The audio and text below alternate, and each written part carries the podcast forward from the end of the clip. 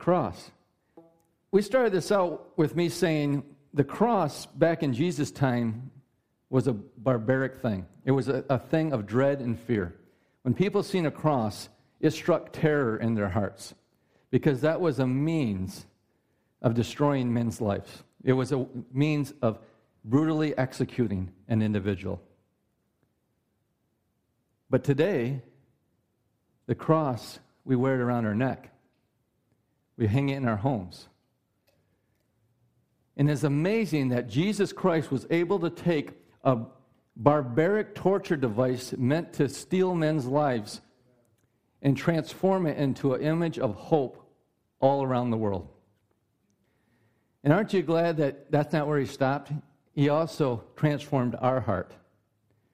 He took our heart that was dark and deceived, and he brought light into it. And he redeemed it and made it a, a beautiful thing. That's the power of the cross.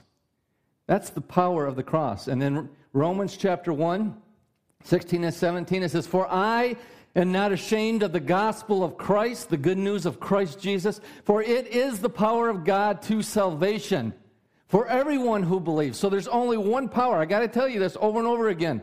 There's only one power that leads a man to salvation and then also carries him through a life of salvation. Because salvation isn't just going to heaven, salvation is here and now. Right? You're either saved, you are living in Christ, or you're not living in Christ. You are either experiencing all the promises of God, or you're not experiencing all the promises of God. For the Word of God says that all the promises of, of God find their yes and their amen, which means so be it, in Christ. So you're, if you're in Christ, all the promises of God pertain to you. And that's good news. All the promises of God find their yes and amen. Their yes is means God put a stamp of approval on Jesus Christ. The amen is our part. Amen is our part. That's why people say amen in church. It means so be it. So be it done unto me according to what you have just said. And you take it as your own. That's what amen means. Amen isn't just some religious thing we say to keep us awake during church. Huh? I catch you. You don't, amen. but, but amen is saying yes. That's mine. I grab a hold of it. So be it done unto me. But the gospel is the power of God to salvation for everyone who believes, for the Jew first and also the Greek. And we talked about that. There's two different people groups in the world. There's a, the religious person that's very religious and self righteous and they're works oriented and think that they earn their right to be accepted by God. And the gospel's for them. And then there's the Greek. Those are the philosophers. Those are those that try to think their way and try to be scientific and humanistic and, and trying to have their own moral code and, and enlightenment. And the gospel's for them too. And out of those two group, people groups, the religious people and the, and the philosophers and the intellectuals, God calls them all unto Christ through the gospel.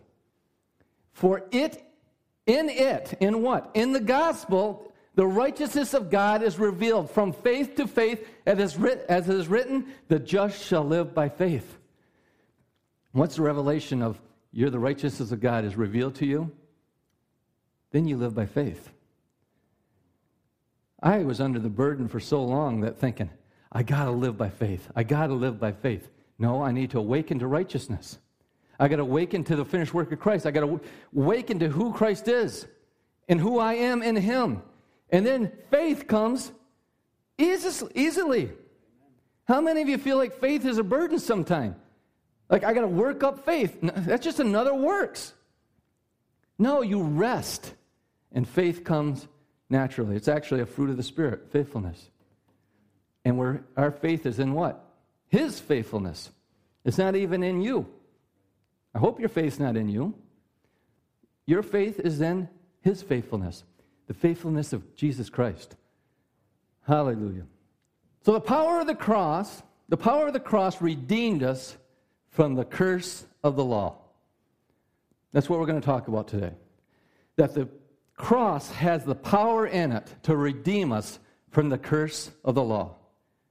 And most of you don't even know that there is a curse to the law. I mean, it feels like a curse, but you like the law. You think it's good. You think it's, it's part of the gospel, and it's not. The law has nothing to do with the gospel. That's why you have the Old Testament, an old covenant, and you have a New Testament, a new covenant. And I'm getting ahead of myself. By the time we're done here, you're going to shout when you hear that the, the power of the, the cross had the power to redeem you from the law. Amen. Matthew 5:17 through 20. Do not think that I have come to destroy the law and the prophets. This is Jesus talking. I did not come to destroy, but to fulfill. See, right there, people say, See, we're supposed to live by the law. Jesus says he didn't come to destroy the law and the prophets. You're absolutely right. He did not come to destroy it, finish it, but to fulfill it. He fulfilled the law and the prophets. We weren't able to fulfill it.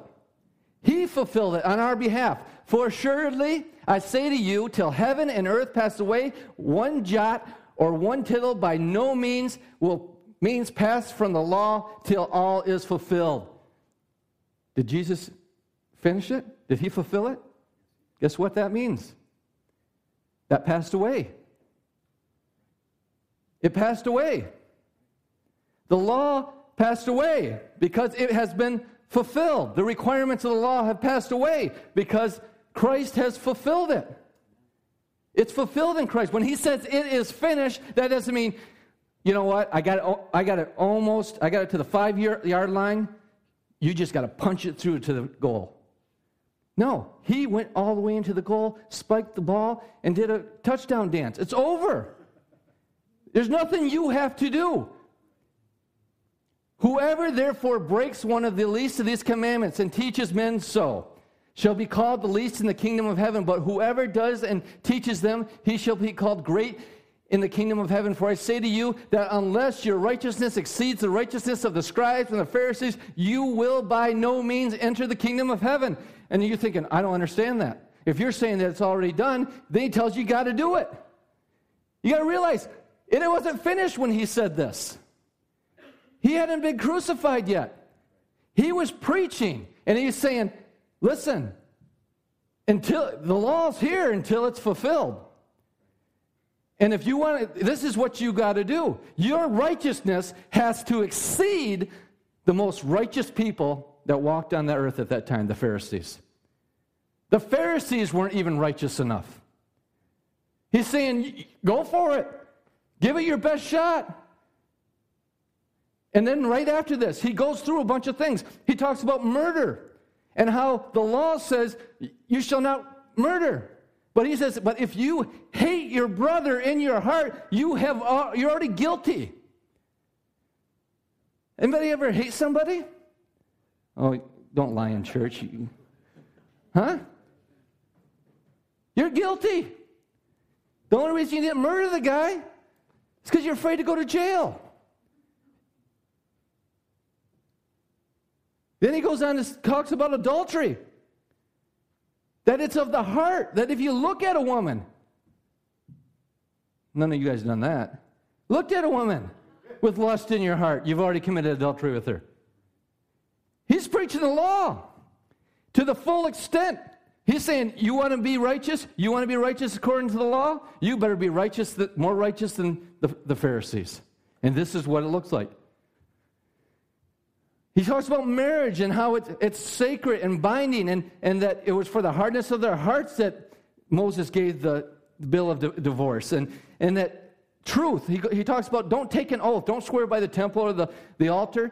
He says, just let your yes be your yes and your no be your no. See, under their system, it was like you could lie just as long as you didn't swear on the temple or the altar.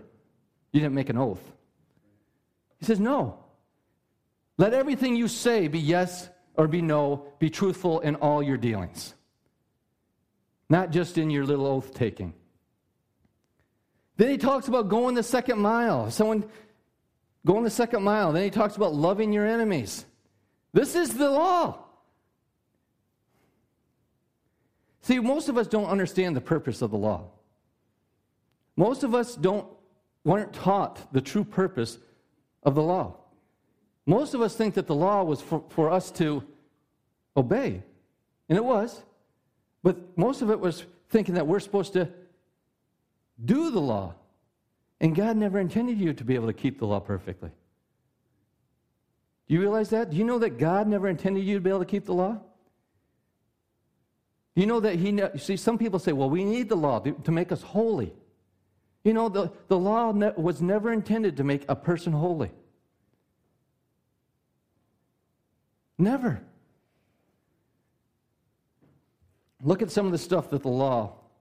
You know, if, if God really intended, if God really intended for us to keep the law, then why did He ordain sacrifices? Because He knew that they would break them. They knew that they couldn't keep the law. Why would they have the priests? These are all shadows of one to come.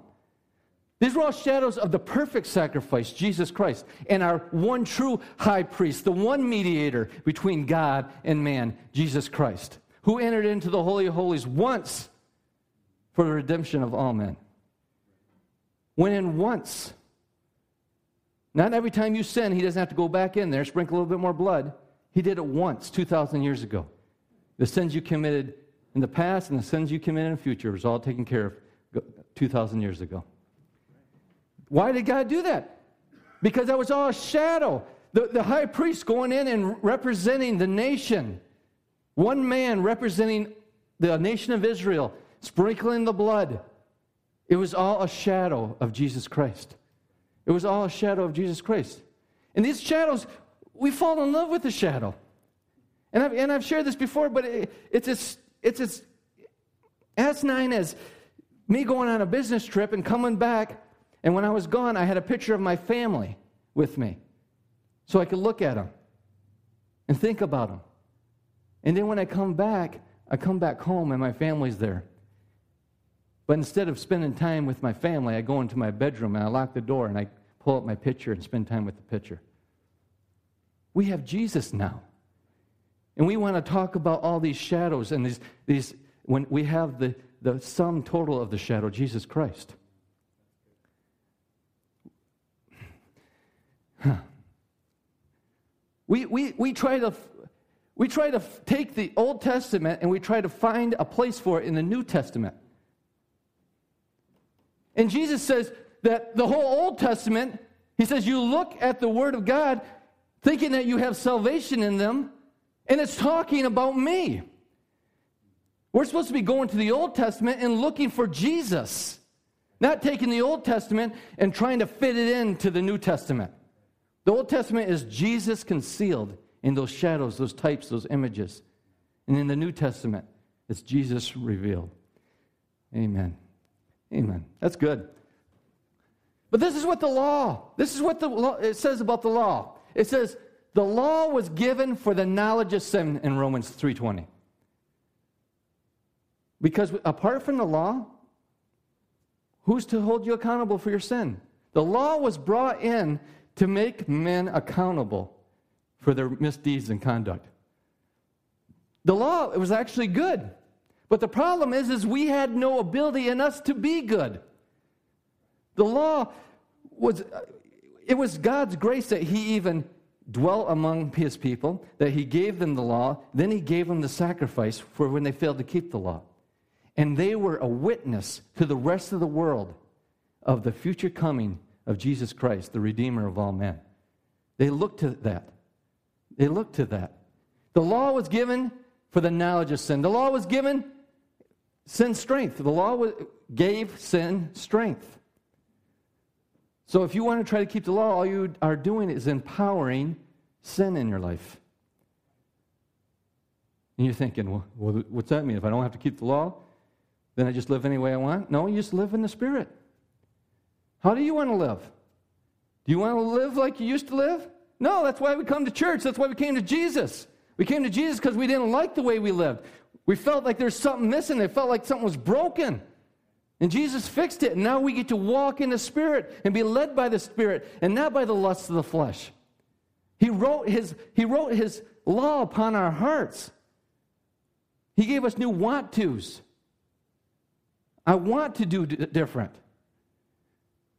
But sin was empowered by the law. The law was of the flesh and not of faith, according to Galatians 3.12. So, we, so Pastor Tom just talked about how without faith it is impossible to please God. Right? And if the law is not of faith, and you're trying to keep the law, you're not pleasing to God. This is shocking, isn't it? What's pleasing to God? Faith in Jesus Christ, resting in Jesus Christ, the finished work of Christ, seeing yourself in Christ, walking in Christ. That's what is pleasing to God. That's faith. That I'm righteous, I'm holy, apart from the law, as we're going to see. The law made the whole world guilty, Romans 3:19. The law makes people guilty.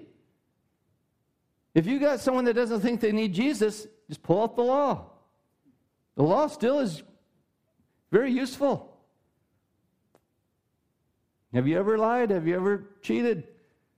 Have you ever bared false witness against your brother? Have you ever coveted your neighbor's ass? It's in the law. In 1 Timothy 1:19 it says the law is not for a righteous person but an unrighteous person. Question, is the law for you? It's for an unrighteous person. Are you righteous? Yes, Jesus Christ has made you the very righteousness of God himself. So the law is not for you. Hmm. That's what the law is for. The law is for to bring us to the end of ourselves. It's to bring us to our knees and say, God, help me, save me, O wretch of a man that I am. And thank God through Christ Jesus, He has. By keeping the law complete, completely, Jesus fulfilled all the requirements of the law and the prophets, becoming the only worthy sacrifice. Jesus Christ was just like you and I, but without sin. He was tempted the same way we were, but because of his nature, of who he was, the Spirit of God dwelling in him, because he was God in the flesh, he had the power to overcome sin, the temptation of sin. Under the law, a lamb had to be sacrificed to cover the sins of a person. The lamb had to be without spot and without blemish. And that's exactly who Jesus Christ was. John 129. John, this is John the Baptist, he says, saw Jesus coming towards him, and he said, Behold, the Lamb of God who takes away the sin of the world. That's exclamation point, so I didn't say that right. Behold, the Lamb of God who takes away the sin of the world. Woo! That's good news. See, He's talking about this lamb. What lamb? Taking away sin. He's talking about those shadows and types in the Old Testament. And at the Day of Atonement, people, people bring in their lambs to the high priest. And they had to pick one that was not without blemish and without spot. It's amazing. You know, God knew our hearts, He knew how we'd be. We'd go find the old sick lamb. We'd find the old one that's been in the mud and trampled on, and half of it's been eaten by coyotes. That's what we'd bring. But he says that no, it has to be without spot, without blemish. Why? Because it was a shadow. It was a shadow of the one that would come, that would be without sin, without spot, without blemish. And when, when they brought that lamb to the high priest, what did the high priest do? So tell me, confess all your sins to me. What, what sins have you committed? No, that's not what they did. They didn't even look at the person that brought the lamb. They looked at the lamb. They went over that lamb with a fine tooth comb. Is that right? Fine tooth comb. Made sure there was no fleas, no blemishes, no spots, no lumps. It had to be perfect. They could care less about you and your sin. They, their job was to make sure that that lamb was perfect. And we want to concentrate on our sin all the time instead of the perfect sacrifice, Jesus Christ. Keep your eye on Him and not on yourself. It's all, it's all about Him. So Jesus was the substance of this Old Testament shadow. Jesus was the lamb slain before the foundation of the world. The blood of an animal, in Hebrew says, could not take away sin. It just covered sin. It just covered. It was kind of like a credit card. You have your credit card balance, and you, we took Dave Ramsey here, so no, none of us has the credit card anymore or the credit card balance. But you got a credit card balance, and you got this debt on there, and you just pay the monthly, the same monthly uh, minimum payment. You pay it month after month, just the minimum payment, and that debt never goes down. It just satisfies till next month, till next month. And that's why in the Old Testament there were sacrifices over and over and over again because there was no power in an animal, no matter how pure, no matter how spotless, to take away sin.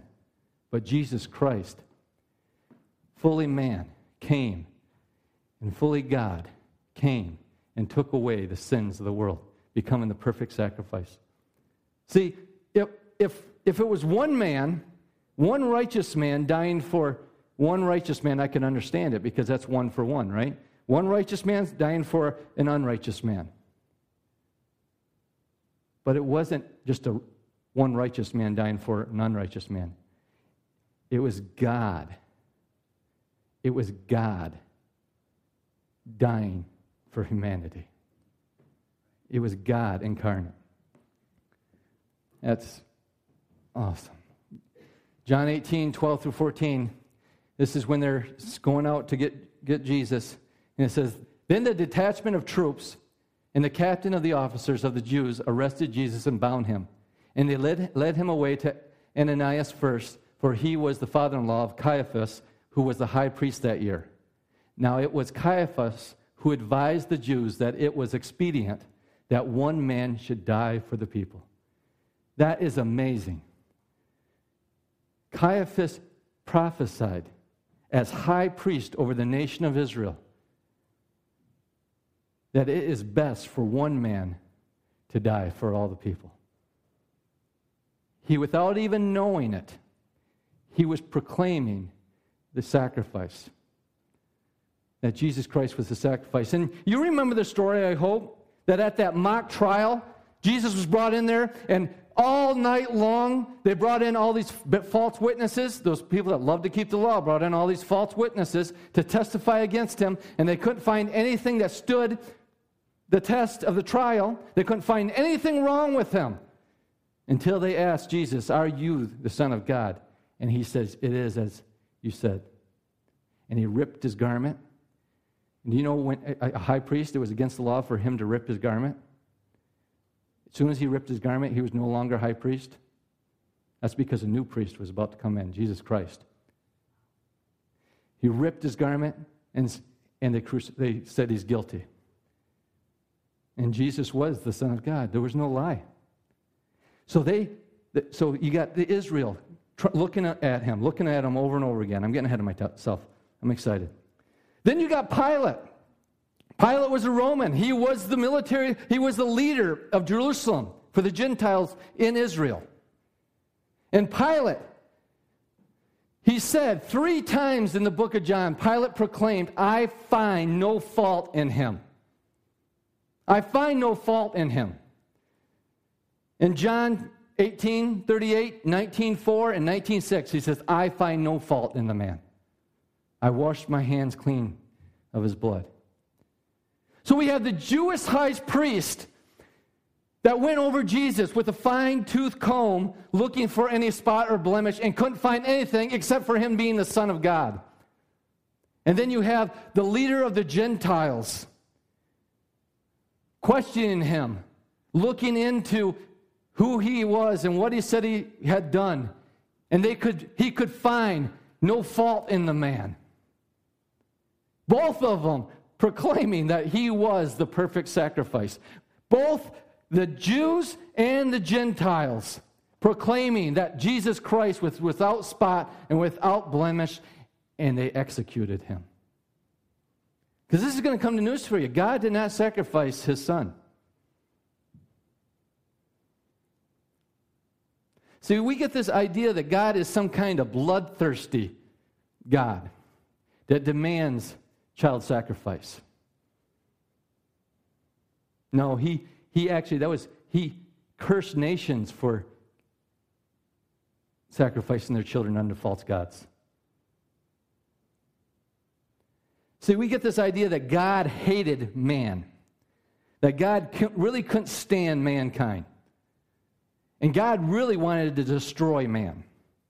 He really just wanted to send a lightning bolt down and wipe us all out. But Jesus, Jesus was loving. Jesus was kind.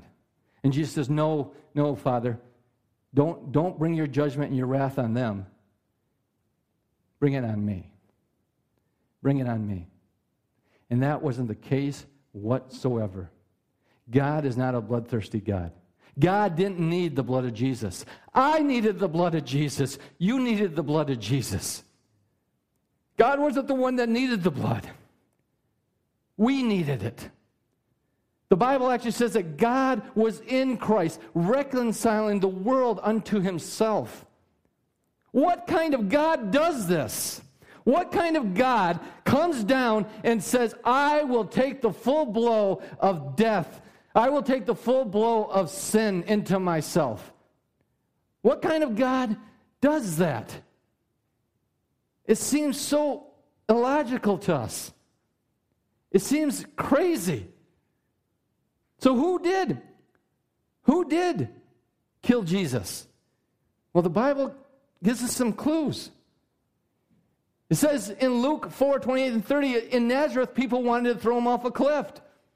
In Matthew 12 14, it says Jesus healed someone on the Sabbath and people wanted to kill him. Jesus healed the lame man and, and they wanted to kill him in John chapter 5, 16 and 18. The people wanted to kill him because he claimed to be Christ in John 10 31 and 39. He claimed equality with God, so they wanted to kill him in John 8 37 and 59. He was making himself to be God, so they wanted to kill him. John 8 37 59. Many were believing on him, so people wanted to kill him. John 11 45 and 57. Hmm, I wonder who killed Jesus. In Matthew 26 25, the end of that verse, it says, Jesus says, Behold, the hour is at hand, and the Son of Man is being betrayed into the hands of sinners. Hmm. Hebrews tells us, chapter 12, verse 3, it says, For consider him who has endured such hostility by sinners against himself so that you will not grow weary and lose heart. Not hostility from God, hostility from sinners.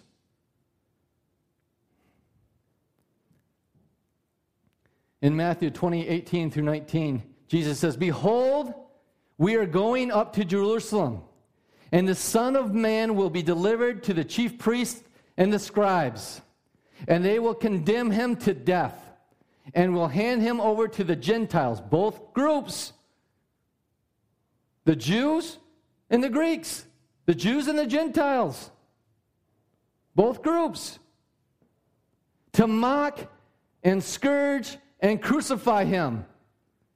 And this is the part they all missed. And on the third day, he will be raised up. That's the part that they couldn't understand. So we get in the picture? Are we getting the picture to who killed Jesus? John 3:19. This is the judgment that light has come into the world and men loved the darkness rather than the light for their deeds were evil. Light came into the world and the darkness tried to destroy it. The dark Darkness tried to cover it up because it shined on their evil thoughts, their evil desires, their wicked heart. And they tried to stomp it out. They tried to stomp it out. Jesus willingly became a substitute for all men. Jesus laid down his life willingly.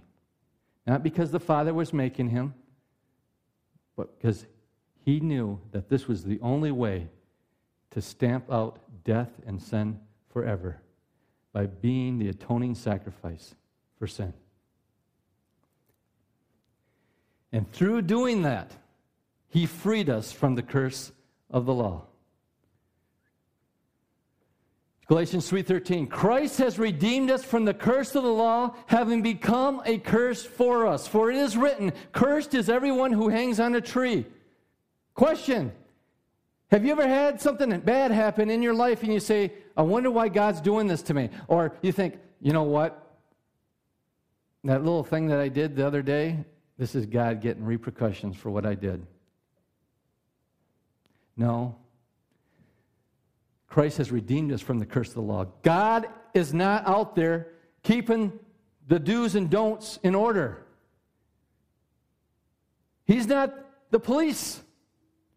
As far as he's concerned, you've been redeemed from the law. You've been redeemed from sin. You're the one that has to wake up. He's, he's, not, he's not confused. You still think you're the sinner. He's not confused. He sees you as the righteousness of God. He sees you in Christ Jesus. You're, we're the confused ones. We have been redeemed from the curse. Then why bad things happen, Chad? Because there is the law of sowing and reaping. There is the law of sin still in this earth. If you sow to the flesh, you're going to reap corruption. But if you re- sow to the spirit, you're going to reap life everlasting. I'm telling you, sin, you can be the righteousness of God, and still be walking in the wrong kingdom, walking in sin, walking in darkness, and reap the rewards of, your of the father, of the king of that darkness. It's just Satan. But you know all you got to do is you got all you have to do is say, Jesus, help me. Jesus, pick me back up. Jesus, get me out of this darkness. And he'll rescue you. He'll rescue you. Look at what Isaiah prophesied about the finished work of Christ. In Isaiah 54, 9 and 10, look at, look at this. He says, For this is like the waters of Noah to me. For as I have sworn that the waters of Noah would no longer cover the earth, so I have sworn that I would not be angry with you nor rebuke you. For the mountains shall depart and the hills be removed, but my loving kindness, my kindness shall not depart from you, nor shall my covenant of peace be removed, says the Lord who has mercy on you. Remember the flood? Right? I never understood I mean, I think we even did it. Well, we put the Noah and the ark and all the baby animals up on in our kids' nursery room and stuff like that. That's really a horrible story. Everybody died. Well, we cute, cuten it up. God was with man until there was only eight left. God, God was so merciful during the time of Noah, there was only eight righteous. There was only eight men. There was only eight people. That's the kindness. That's the personality of our God. Eight. And to save the eight, he destroyed the entire world. But after the flood, what did he do? He put his bow in the sky. We call it a rainbow, but in the Bible it's called the bow. I put my bow in the sky, and he says that will be a sign that I'll never curse the earth, destroy the earth again by flood. Do you know what that word bow is? It has nothing to do with a cute little rainbow. A bow is judgment. A bow, bow is used for war. He says, I'm hanging my bow up in the sky, and I will not bring judgment or wrath upon you through water again. In which way is that bow pointing? It's pointing up. The next time God brought wrath and judgment, he brought it into his very self and destroyed it. And destroyed it. These are all images of Jesus Christ. So these are like the waters of Noah. And he says now that he would not be angry with you. He's not going to rebuke you. He says it'd be easier for the mountains to depart and the hills to be removed, for his, his kindness to depart from you, his covenant of peace to be removed, his mercy is upon you. Do you believe this? And just like that bow, as a symbol of God never bringing judgment in, uh, upon the earth through the floodwaters again, we have the cross. The cross is a symbol that his kindness will be with us forever and never be removed. That his covenant of peace towards you, that he has nothing against you, will not be taken away. And that his mercy will endure forever. If you think God's mad at you this morning, you don't understand the gospel. You don't understand the power of the cross. If you think God's mad at you, I got news for you. He's not mad at you. He's not even in a bad mood.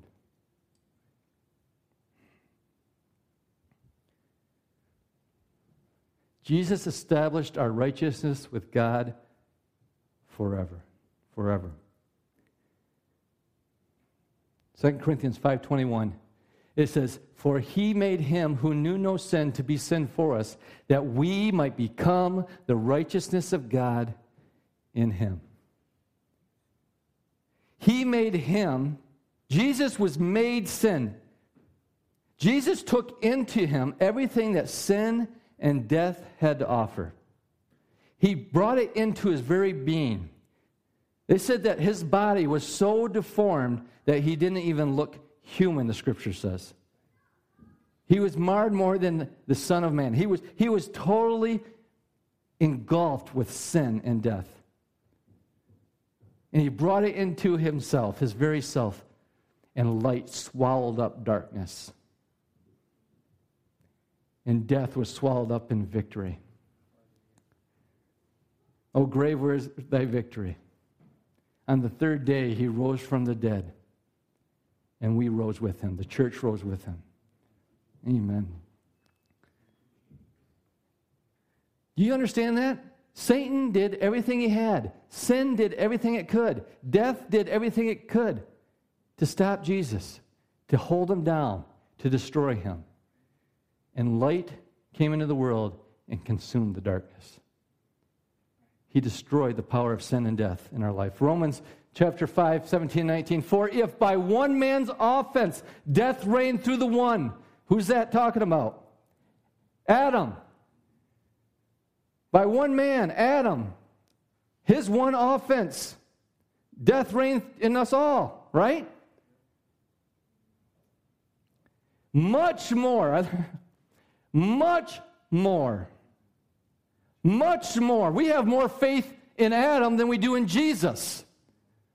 We have more think that power of sin and death has more power than Jesus. But that's not what Paul thought. That's not what the Holy Spirit thought when he told Paul to write this. He says, much more, much more than this death that reigned through the one, much more those who receive the abundance, the cornucopia, the, the overflow, the extreme extravagance of God's grace and the gift of righteousness will reign in life through the one Jesus Christ. That's the power of the cross.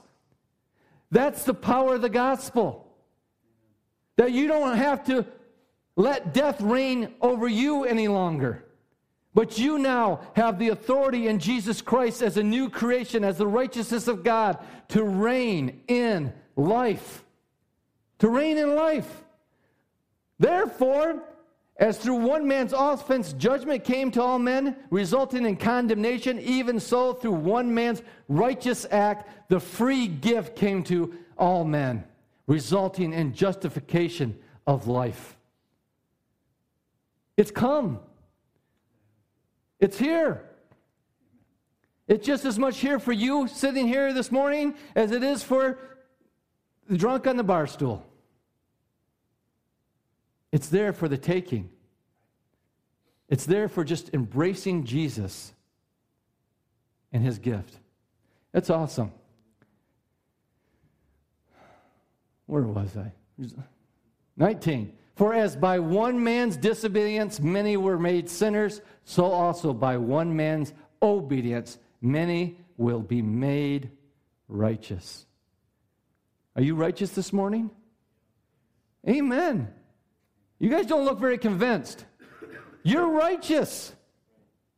You're as righteous as you're ever going to be. And it's not of works, it's of faith in the faithfulness of Christ. Amen. Romans 8, 1 through 4. There is therefore now. When's now? Now is now. It was now back then and it's now today. You know what tomorrow it's going to be? It's going to be now then. Therefore, now, right now, there is no condemnation to them that are in Christ Jesus. If there's no condemnation to those that are in Christ Jesus and you feel condemned, who's the one condemning you? Your own conscience can? Why? Because you're not, you haven't renewed your mind to the gospel? Self righteous religious people can condemn you? The devil can condemn you? You know, I, I, I, I was in the car thinking about uh, some things. We are actually driving to a football game with Corbin, and, and uh, I was just driving, and I was thinking about things in my past, and I w- was thinking, how would life be different if I didn't do that? And how, you know, I wish I didn't do that. And the Spirit of God just came up to me and said, He said, What difference does it make?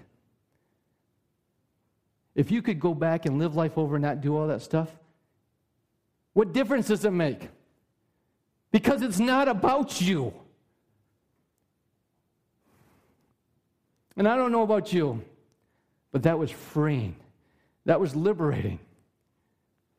That all those things that I was disgusted about in my past, that Satan could bring up and make me think about who I used to be. The Spirit of God simply just says, What does it matter? It's not about you, anyways. It's all about Christ. That's liberating. So stop thinking about your past. Stop thinking about the things that you should have done or could have done or the things you wish you didn't do. It's not about you, anyways. It's all about Jesus.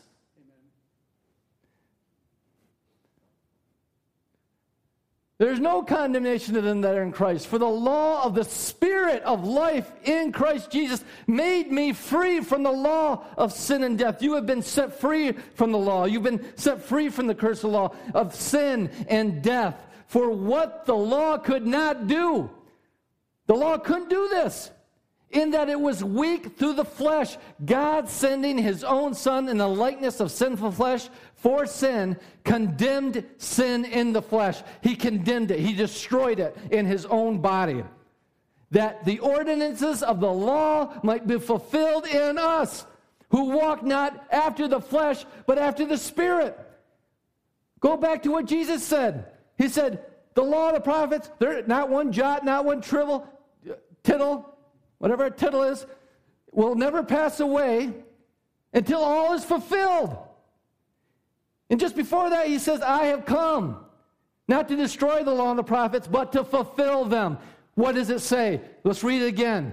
There is now no condemnation to them that are in Christ Jesus, for the law of the Spirit of life in Christ Jesus made me free from the law of sin and death. For what the law could not do in that it was weak through the flesh, God sending his own Son in the likeness of sinful flesh for and for sin, condemned sin in the flesh, that the ordinances of the law might be fulfilled in us. He fulfilled it. It's passed away. It's gone. Who walk after the flesh, not after the flesh, but after the Spirit. We walk in the Spirit of God. this new creation reality is that God Himself, Jesus Christ, the Spirit of God, lives inside of you, in your spirit man. And once we renew our minds to who we are in Christ Jesus, our actions will follow suit. The reason why you still sin is because you think you're a sinner. The reason why you th- you're still addicted to destructive be- patterns and behaviors is because you think it has power over you. You have more faith in death than you do in Christ. Amen. That's awesome. I mean, it can't get any clearer than that.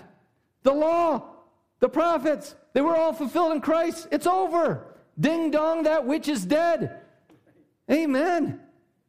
That is so good. It, this, takes, this takes the weapon of Satan from you. This takes the weapon of those religious people that are just hypocrites, that think that they can keep the law. They think that they're good enough. They think that their righteousness is of themselves and not of Christ. It takes that weapon away. It's awesome. This is awesome. Hmm. Romans 3 21 and 26. But now, again, when's now? Now's right now.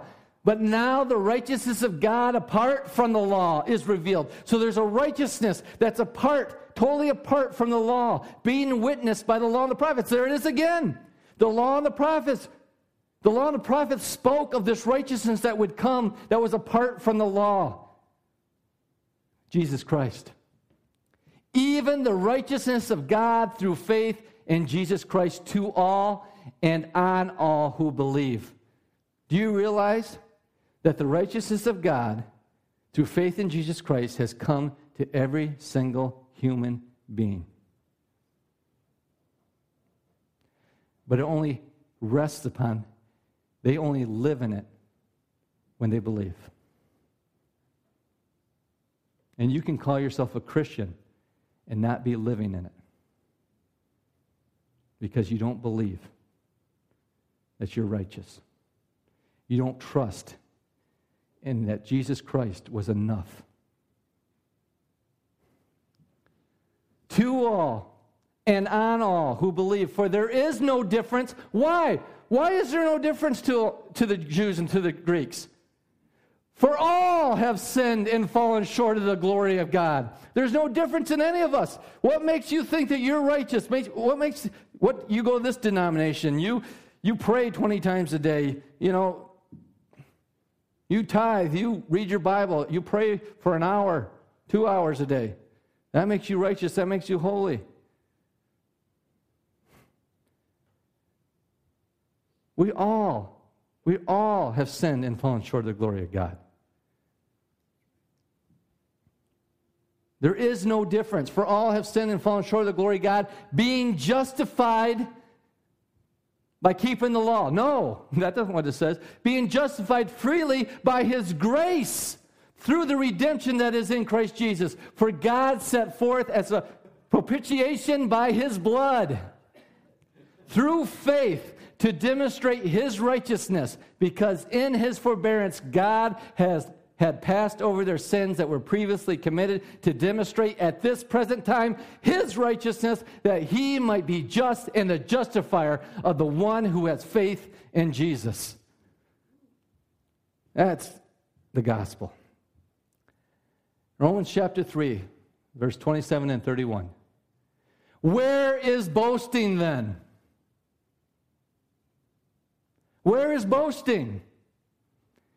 Is boasting found in you keeping the law and how righteous and holy you are by all the good works you did? No. Boasting is in Christ. God gets the glory. He is the author and the finisher of our faith. He is the Redeemer. He is our righteousness. He is our holiness. Therefore, well, where is boasting then? It is excluded by what law? Of works? No, by the law of faith. Therefore, we conclude that a man is justified by faith apart from the deeds of the law. Or is he the God of the Jews only? Is he not also the God of the Gentiles? There they both are again. It's amazing. Yes, of the Gentiles also, since there is one God who will justify the circumcised by faith and the uncircumcised by, through faith, do we then make void the law through faith? Certainly not. On the contrary, we establish the law. How do we establish the law? We establish the law by saying Jesus Christ fulfilled the law in the prophets. He fulfilled the law on our behalf, being made sin, that we might become the righteousness of God in him. Amen. Amen. That is that's awesome. It's I'm happy to know that Jesus Christ did it all. You don't have to do anything but just rest in him, fellowship with him, live and dwell in him. That condemnation, that guilt, those things that have haunted you from your past, they're gone. God has thrown him into the sea of, of forgetfulness. And if He's forgot them, what right do you have to hold on to him? Keep your eyes on Jesus. Amen. You've been listening to a message from Charis New Testament Church. For more information or to contact us, go to www.charisntc.org. And remember, you are deeply loved, highly favored, and destined to reign in Christ Jesus.